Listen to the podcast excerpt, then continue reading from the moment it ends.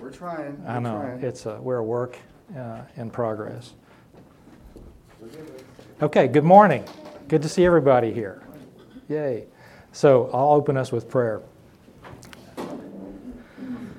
Lord God, we come to you and uh, we seek uh, to hear from you, Father, and we uh, love to gather around your word. Lord, I pray that uh, we would represent you well, that uh, your truth would go forth and it would give us life, and uh, that we would be better for it because we would know you better, Lord. We thank you uh, for which you had men write down for us uh, so that we can.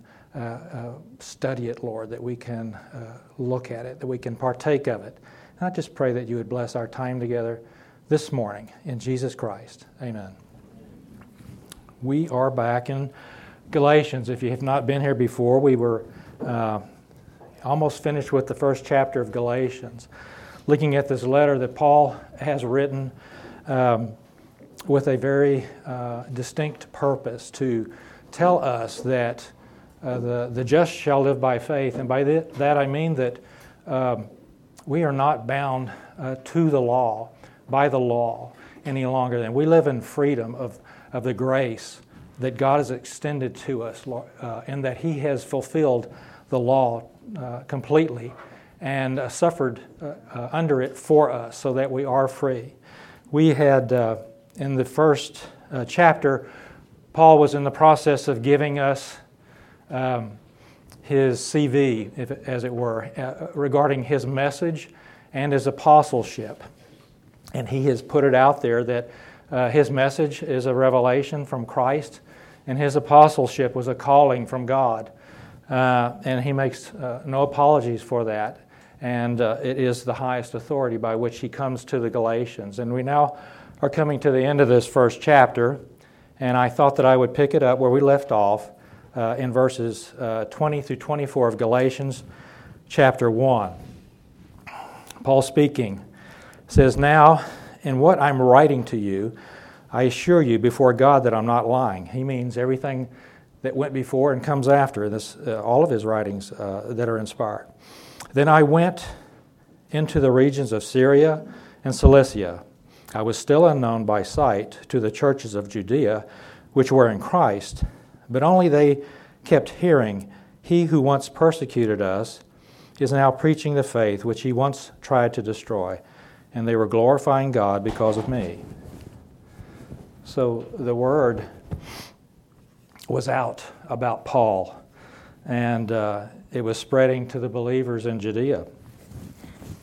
I think that maybe Paul may even be giving us a hint right now of where he's going to be going uh, in the rest of the book here, especially chapter 2 uh, regarding the geographics. And uh, so the word was this raging rabbi, Paul, the, uh, we know the apostle. he the one who had been wreaking havoc and uh, persecuting the saints, had been converted. And now he was preaching the very gospel that he was pre- previously using as the cause for his persecution of the saints. But Paul's bold preaching was coupled with a revelation of the life of Christ in him. That's what made it real and verified it. And so we have here, you understand, we're at the end of this chapter where he's presented things uh, before. And what he is doing at the close of this chapter with regard to the Galatians is he's saying, Here, here are my credentials, and I stand by them. And because of them, I believe I have the right to speak to you, he says. Listen to me. And that's where we leave it in chapter 1. Now, we're going to be coming to chapter 2. Remember, the first two chapters of Galatians are some, uh, some refer to them as an autobiography of Paul.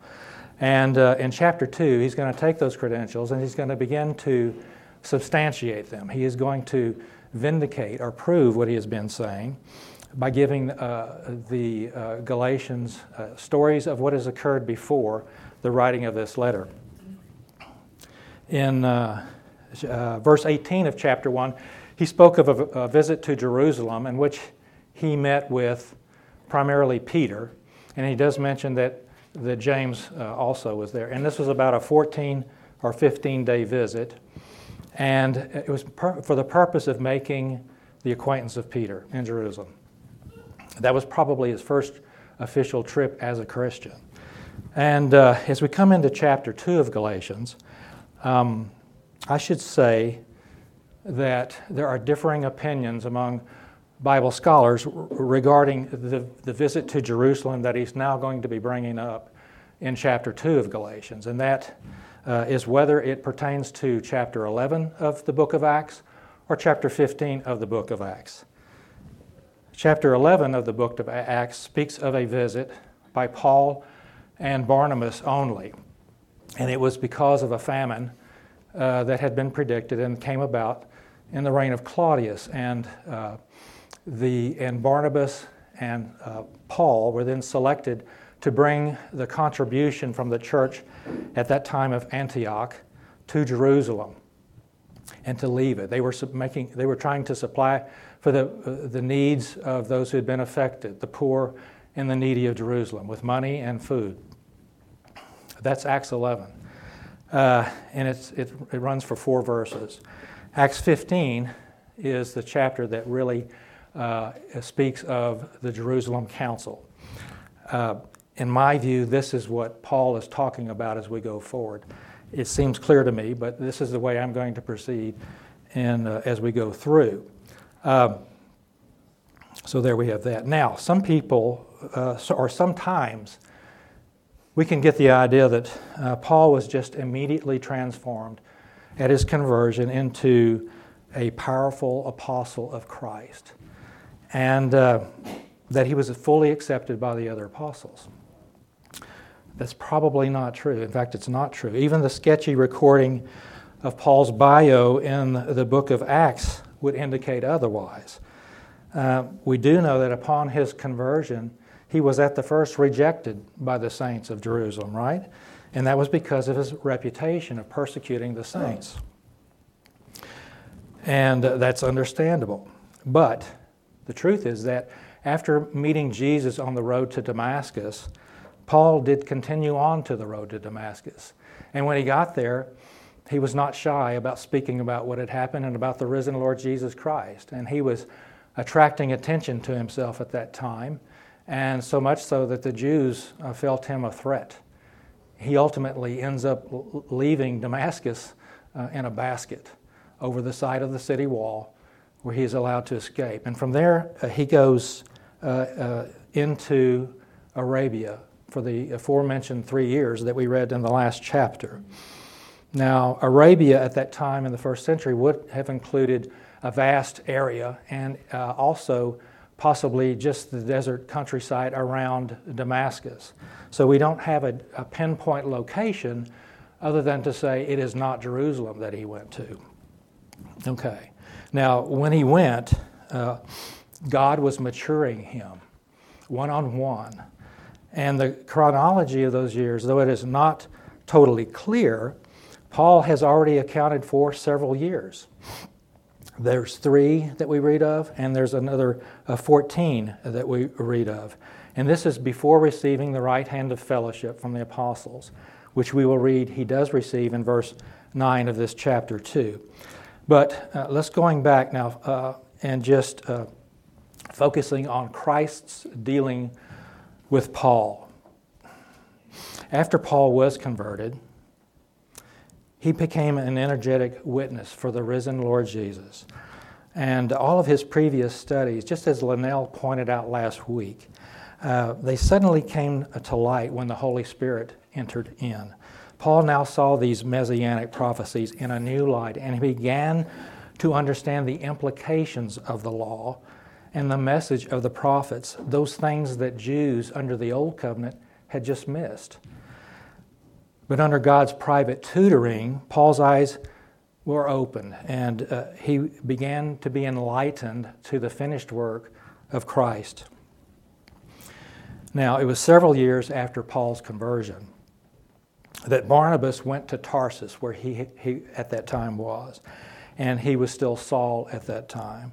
And uh, uh, Barnabas brought him to the city of Antioch. And the two men were there for about a year in that church, and Paul had a ministry of teaching. and uh, he impressed the church leadership at that time. Now, at some point while uh, they were there, the Holy Spirit formally appointed Paul and Barnabas to be his ambassadors, and Luke tells us of this in uh, Acts uh, 13, uh, verses 2 and 3, which says, While they were ministering to the Lord and fasting, the uh, Holy Spirit said, Set apart for me Barnabas and Saul for the work to which I have called them. Then, when they had fasted and prayed and laid their hands on them, they sent them away. Looks like I didn't read the first verse. Galatians 2:1 was, Then after an interval of 14 years, that's where I got that, I went up again to Jerusalem with Barnabas, taking Titus along also. Now that's important. Okay. So we see that Paul is in this, God had, had separated him from the time of his conversion. We saw what Jesus said to Paul on the road to Damascus. And now, after several years, the Holy Spirit is uh, saying this again, setting him apart. so uh, the, the elders at uh, Antioch then laid their hands on, uh, on them, that is Saul, who, who was uh, going to be Paul, and Barnabas and they were sent away on their first missionary journey. And it's on that first missionary journey where uh, Paul's name, uh, Saul's name is actually uh, changed to Paul.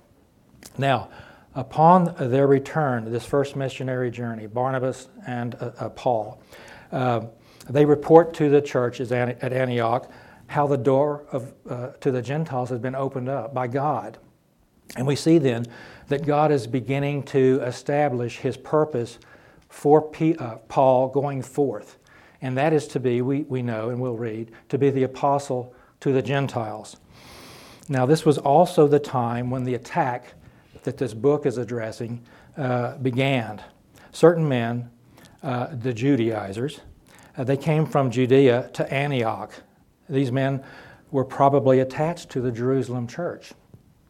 And they began teaching believers that unless Gentiles were circumcised according to the law of Moses, they could not truly be saved. And so in Acts uh, 15, verse 2, we read what uh, Paul and Barnabas' reaction was to that. And uh, we read here, and when Paul and Barnabas had great dissension and debate with them, that was with the Judaizers, the brethren determined that Paul and Barnabas and some others of them should go up to Jerusalem to the apostles and elders concerning this issue. So the, the meeting uh, in, uh, in Acts 15 has a uh, purpose which is distinct from that in Acts 11. And also we see that others beyond uh, Paul and Barnabas are sent. Now, that other includes Titus, which is a pretty important thing. So, uh, back in uh,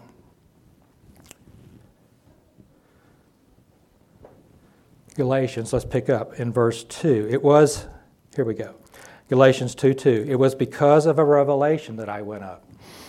And I submitted to them, them here as those apostles in Jerusalem, the gospel which I preach among the Gentiles, but I did so in private to those who were of reputation, for fear that I might be running or had run in vain. So we see that Paul has decided to confer, confer privately with those apostles in Jerusalem. And I, you know, some commentators will say, well, he's not sure about his message or this and that, and he thinks maybe he's got the wrong message and he's going to have to backtrack. Not at all, not at all. He is doing this out of courtesy to meet with the leaders, a few, uh, the ones who had been directly uh, in, in the life of Christ while, before his death. And he's going to present his message. Now, that is not to say that there cannot be some dissension among these leaders. Paul is, has no doubt about his message. Remember, he, had it revealed directly from Christ.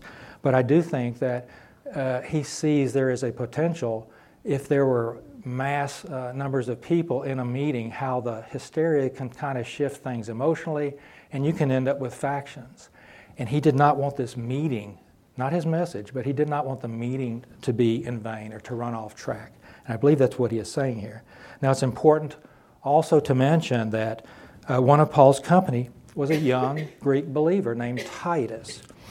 And uh, he'd become the object of harassment. by those who insisted he should be circumcised according to the so called requirements by the Judaizers. Well, this was great because Titus could serve as a test case. You know, Paul was going uh, with him. We would see would the Jerusalem uh, church receive this Gentile convert as he was into their fellowship, or would they insist upon him be, being circumcised? Well, let's pick it up in Galatians verses uh, 3 to 5 of chapter 2. All right. But not even Titus, who was with me, though he was a Greek, was compelled to be circumcised. But it was because of the false brethren secretly brought in, who had sneaked in to spy out our liberty, which we have in Christ Jesus, in order to bring us into bondage. But we did not yield in subjection to them for even an hour, so that the truth of the gospel would remain with you. And we've said this before traditions, especially religious traditions, are hard to break. Those who are so captive to traditions may even view the liberty of the gospel as an offense. But as Paul saw it, there's no room for compromise with legalism. The battle for truth and the outcome would affect generations to come. Um, interestingly, William MacDonald, who writes the Believer's Bible Commentary, has taken uh, verse 2 of Galatians chapter 2 and verse 4 and he links them together because uh, Paul says he comes up by a revelation, and then in chapter 3 we, re- we read it was because of a false uh, brethren secretly uh, brought in. He said those two uh, term, phrases actually tie in so that we see the reason for the visit to, to uh, Acts, and I agree with that. Another thing, another reason to point it toward Acts 15 that we're talking about here, because he brought Titus with him. Now, the problem then that's brought before the Jerusalem Council that Paul is relating to the Galatians in story is the same problem that the Galatians were facing. And though it's a long passage of Scripture, I do think it's beneficial for us to read the biblical account of the Jerusalem Council. So we're going to, if you bear with me, read in Acts 15, verses 7 through 20. Acts 15, verses 7 through 20. This is what to, took place. After there had been much debate, Peter stood up and said to them, Brethren, you know that in the early days God made a choice among you, that by my mouth the Gentiles would hear the word of the gospel and believe. And God, who knows the heart, testified to them, giving them the Holy Spirit, just as He also did to us. And He made no distinction between us, that's the Jew, believing Jews, and them, the believing Gentiles cleansing their hearts by faith. Now, therefore, why do you put God to the test by placing upon the neck of the disciples, that is, the Gentile disciples, a yoke which neither our fathers nor we have been able to bear? But we believe that we are saved through the grace of the Lord Jesus in the same way as they uh, also are. All the people kept silent and they were listening because now Barnabas and Paul, as they were relating what signs and wonders God had done through them among the Gentiles. After they had stopped speaking, James, who appears to be the leader of the church at Jerusalem, answered, saying, Brethren, listen to me. Simeon, that is Simon Peter, has related how God first concerned himself about taking from among the Gentiles a people for his name. With this, the words of the prophets agree, just as it is written. Now, uh, James is going to quote from the prophet Amos in uh, chapter 9. And he says, After these things, this is what Amos wrote, After these things I will return, and I will rebuild the tabernacle of David which is fallen, and I will rebuild its ruins, and I will restore it, so that the rest of mankind may seek the Lord, and all the Gentiles who are called by my name says the Lord, who makes these things known from long ago. James is speaking again directly. Therefore, it is my judgment that we do not trouble those who are turning to God from among the Gentiles, but that we write to them that they may abstain from things contaminated by idols, and from fornication, and from what is strangled, and from blood. Okay. We will come back to that in a minute. Any comments? Okay. Galatians uh, chapter 2, verse 6. Some, uh, see. But from those who were of high reputation, what they were makes no difference to me. God shows no partiality. Well, those who were of reputation contributed nothing to me. Now, sometimes this verse is used to characterize Paul as proud, uh, perhaps even arrogant, and likely he was before his conversion. Uh, but doing this may arise from a misunderstanding of what Paul is actually saying here. I believe that he is confident, yes, but not arrogant. The point he is making will be important for the Galatian believers.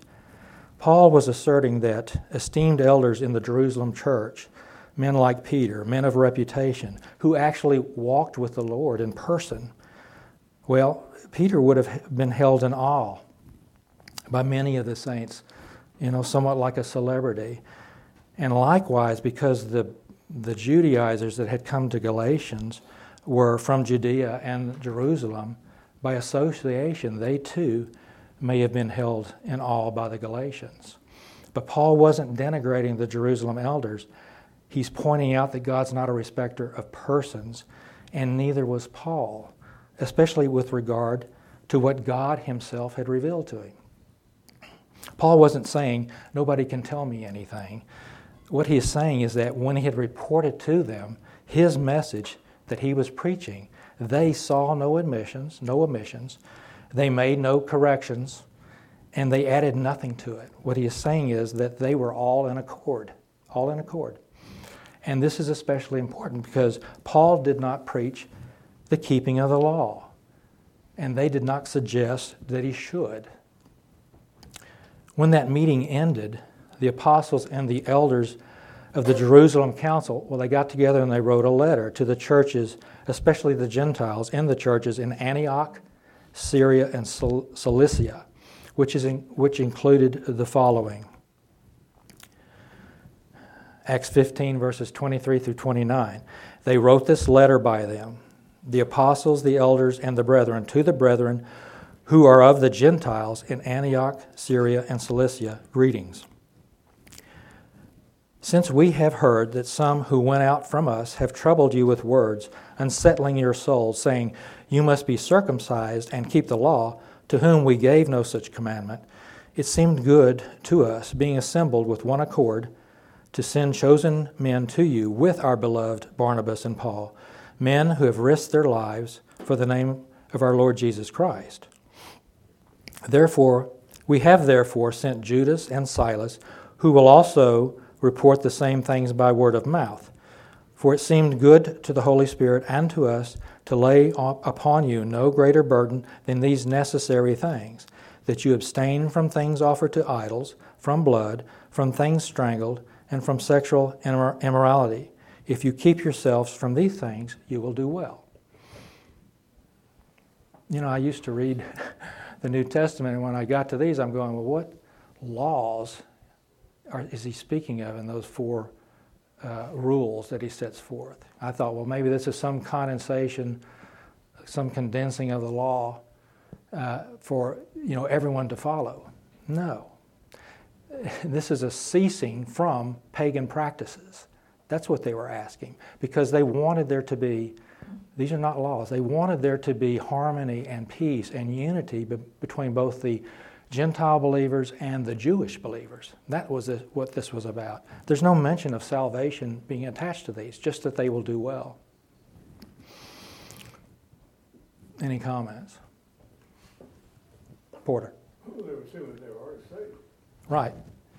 But, you know, uh, the Jewish believers came out of traditions, Judaism, and the pagans came out of paganism, their tradition. So He's telling them, let go of these things. It, it, it, it's disrupted to, to our fellowship. Okay, let's keep going in Galatians.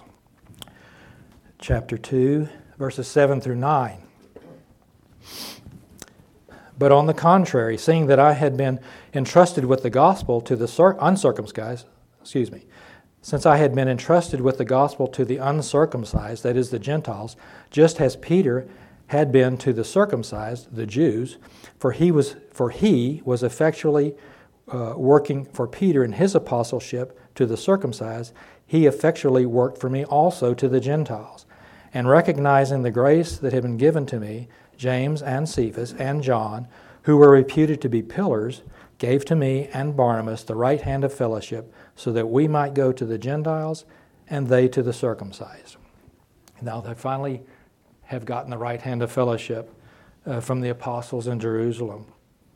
You know, uh, growing up as I did in the Catholic religion, uh, it had been my understanding that Peter was the first in a long succession of popes in the Roman Church. But as this verse tells us, there's no biblical evidence for that. Um, or even that the office of pope was ever part of the true church. The head of the church, both in heaven and on earth, is Jesus Christ. There is no vicar for Christ on earth. Um, he's our mediator, uh, Jesus Christ. Paul, not Peter, was the apostle to the Gentiles, including the Romans. And Paul, not Peter, wrote the letter to the Romans, instructing them and establishing them in doctrine. Back to the Jerusalem Council for a minute. In a, in a nutshell, the apostles at Jerusalem recognized the special call of the Holy Spirit on Paul and on Barnabas, and they corporately endorsed what Paul was teaching. And so it was important that the Galatians knew that. This is what Paul is trying to convey to them because they become confused about the law in relation to the message that Paul was preaching about grace. The Galatians needed to understand that Paul's message had been acknowledged by the other apostles to be the revelation of God. Okay. Galatians 2:10. They only ask us to remember the poor, the very thing I was eager to do. Which is another reason I don't believe this is Acts 11 that they're referring to, because the whole mission of Acts 11 was to take contributions to those affected by famine who would have been without food and, and destitute. The only request that they made from the lead, uh, that the leaders made on Paul was that uh, the poor be looked after, something that was he made known was his desire. Um, you know, in, uh, they had even his third missionary journey. In fact, was in part motivated by uh, Christians in need of welfare offerings. Such offerings uh, would ease the suffering of those, and would also demonstrate genuine concern of Christians for other Christians.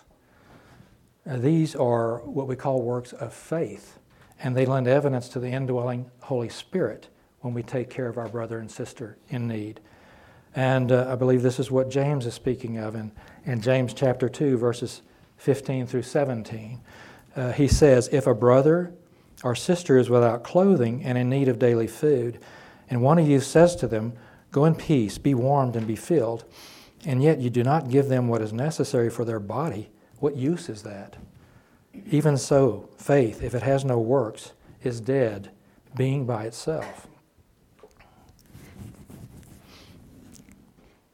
Now, we're going to look at a very interesting encounter between Peter and Paul in Galatians, verses 11 through 13 of chapter 2, which says, But when Cephas, that is Paul, excuse me, Peter, came to Antioch, I understood, I opposed him. Let me read, let me start.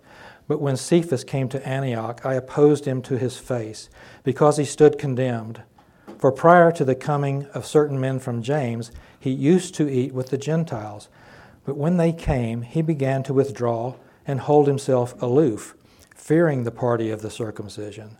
The rest of the Jews joined him in hypocrisy, with the result that even Barnabas was carried away by their their hypocrisy.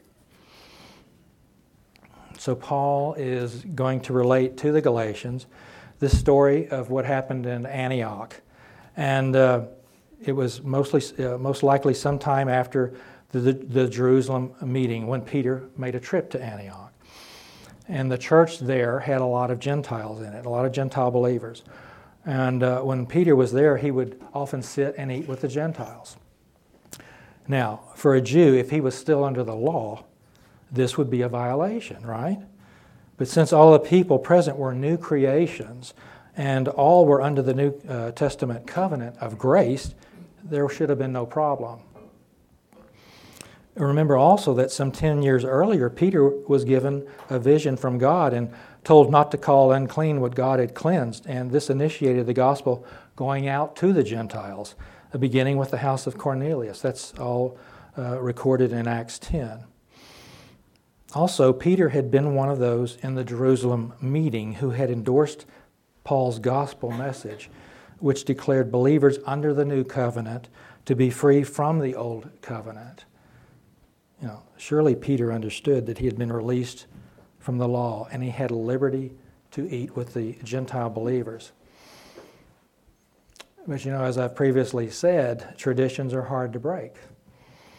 And the transition from bondage of the law to the liberty of grace can be difficult. Peter was also feeling peer pressure, I believe, from his Jewish colleagues. So here's the scene. While Peter and the Gentile believers in Antioch were eating together, men sent from Jerusalem by the Apostle James were ushered in. Peter, forgetting his liberty, he was embarrassed to be caught violating the traditions of Judaism. And he then left the table, effectively separating from the Gentiles. Where before there had been liberty and fellowship, suddenly there was confusion. And to make matters worse, the other Jews present, including Barnabas, they get caught up in this and they default to Peter's actions. And uh, they move away from the Gentile brothers. Mixed messages always cause confusion. And even today, confusion exists about these two covenants. But as believers, we need to understand that Jew and Gentile, these are designations. And they have more to do with the natural unsaved man and the conflict between them than they do with believers. Uh, the opening chapters of Romans tells us the futility of each side's position. First, the Jew that lives under the law, he's condemned by it. And uh, the Gentile who is without the law perishes without it. Romans 2:12 states it clearly, for all who have sinned without the law will also perish without the law and all who have sinned under the law will be judged by the law. But Jesus came to redeem sinners from the curse of the law. And those who are in them, both Jew and Gentile, they're a new creation. And they're under a new covenant. When we get to uh, Galatians 3, I'm going to skip ahead just for a second because of this verse. Christ redeemed us from the curse of the law, having become a curse for us. For it is written, Cursed is everyone who hangs on a tree.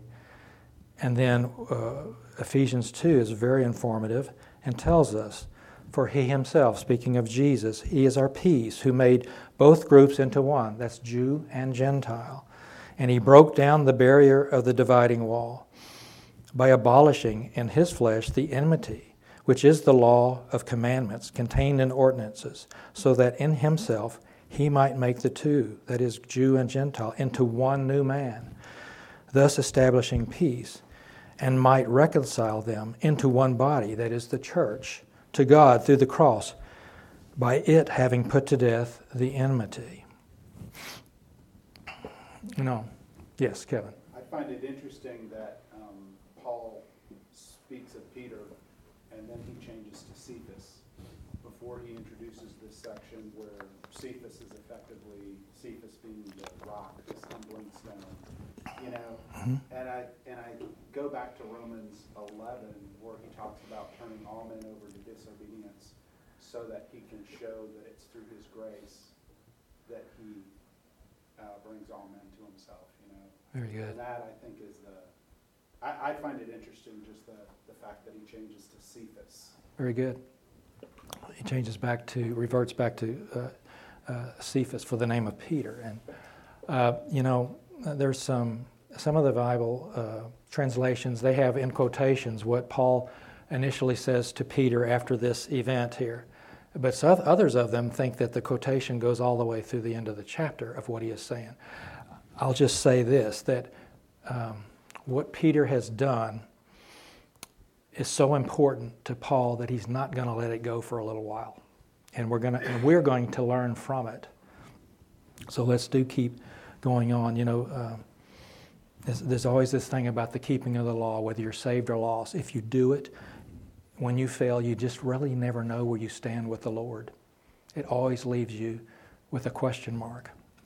So we're not that way. Anyway, uh, so we're going to go forward. Now, Paul, when he sees the ambivalence of Peter, he responds with conviction, and we read this in uh, verse 14 of Galatians 2.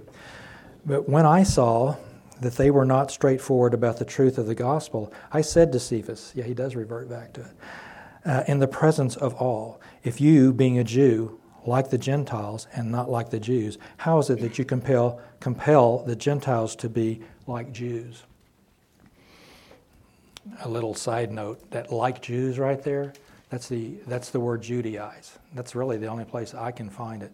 And uh, it's the Greek word iodezu, and uh, it's Judaize. And so we have that uh, concept attached to this uh, false belief. Uh, so, Paul with uh, Holy Spirit inspired insight, he interpreted Peter's actions to be dishonest. Either he, either Peter was acting according to what he deemed righteous when he ate with the Gentiles, right? Or when he separated from them. Now, no matter which, in the other instance, Peter was wrong. And this is an important point for believers. Our righteousness is not determined by, our, our, by the opinions of men, but by God.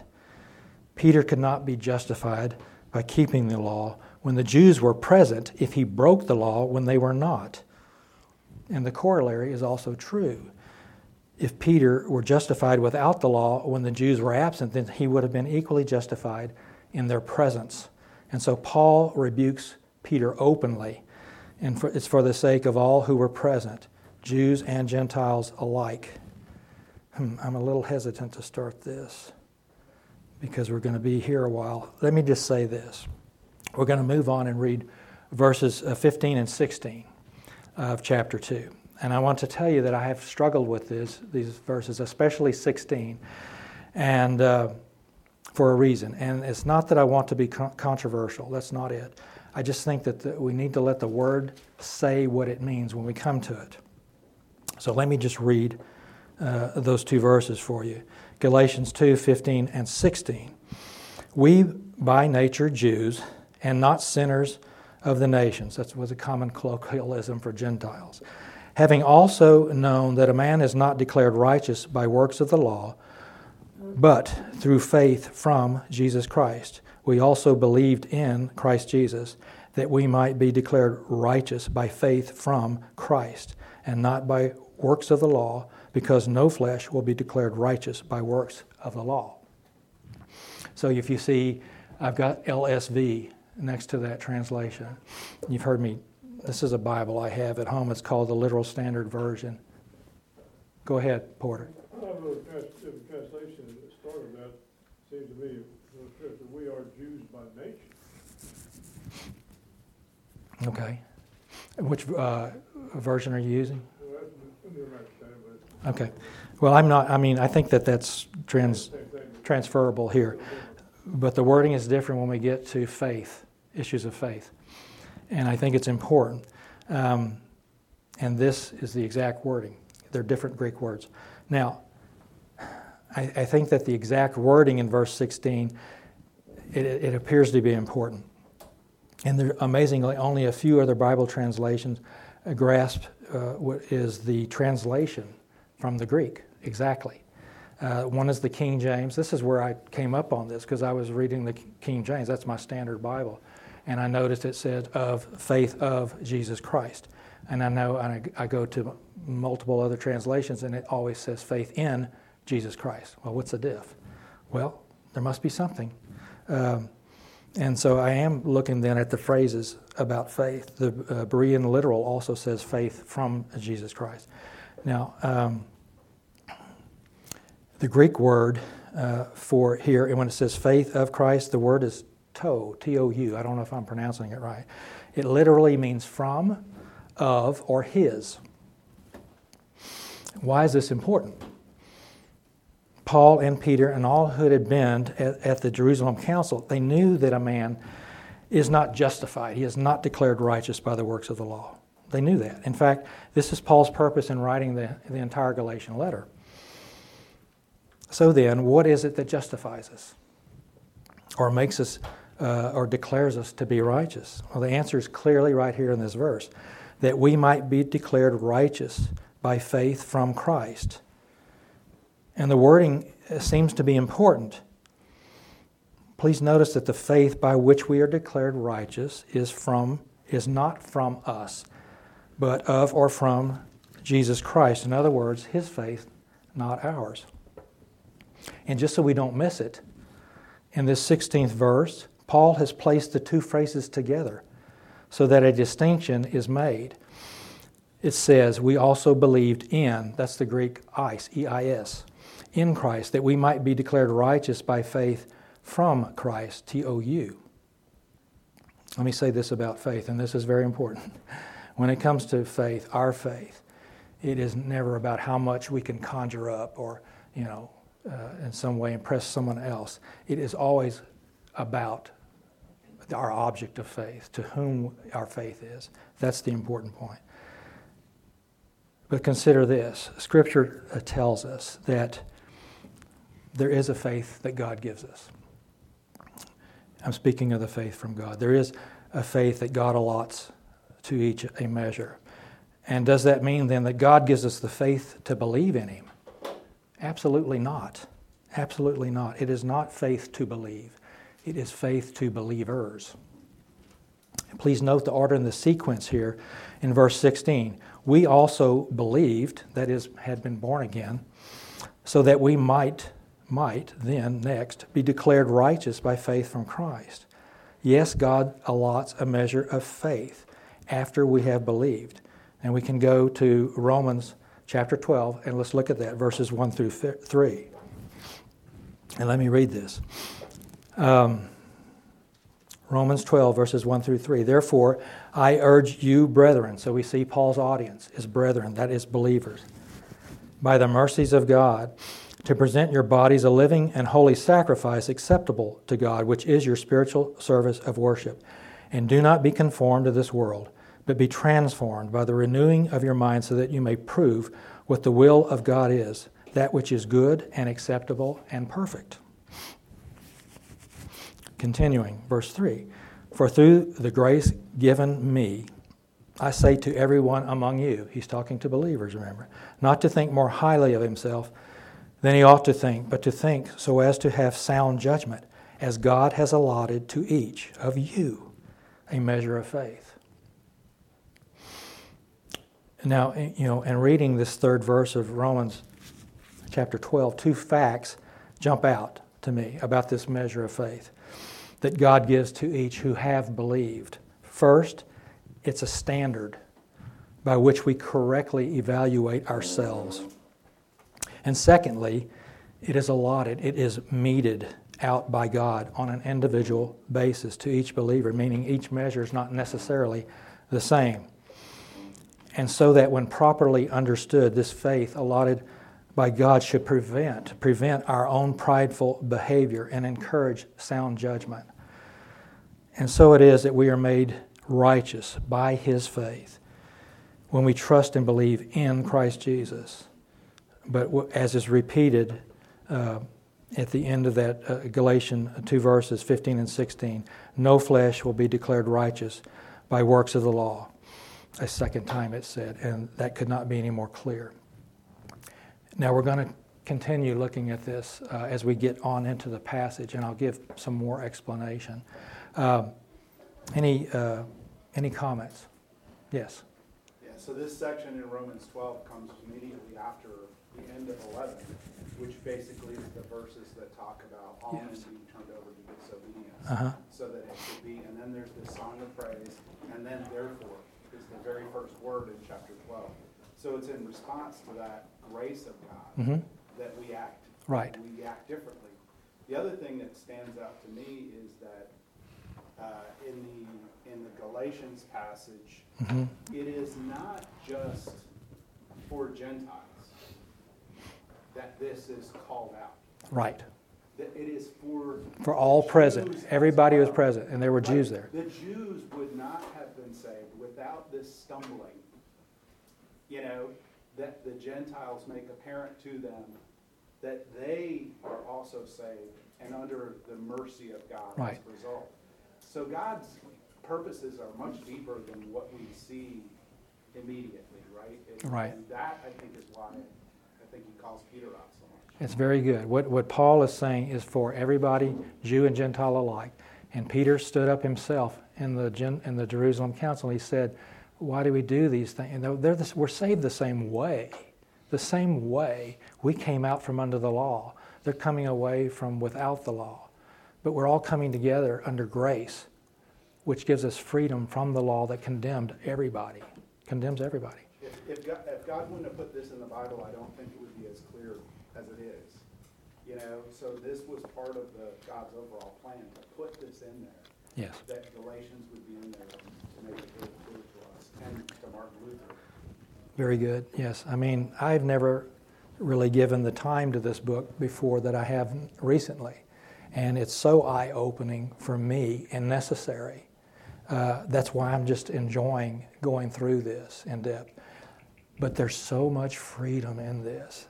You know, I'm going to wrap it up in a second. When you are laying awake at night and reliving your day, and, you, and your conscience starts pricking you and telling you and showing you all the many places you fell short and how you're not a good representative of Christ and you didn't do this and you didn't do that, that's not coming from God. That's not. We are free from that. We have been given second chance and second chance again and again. We are not under the law to be under that conviction. There's thou, therefore now no condemnation for those in Christ Jesus. And when you're condemning yourself, that's not what God wants you to be doing. So, let's close there today. Will you close us, please, Kevin? Father, I thank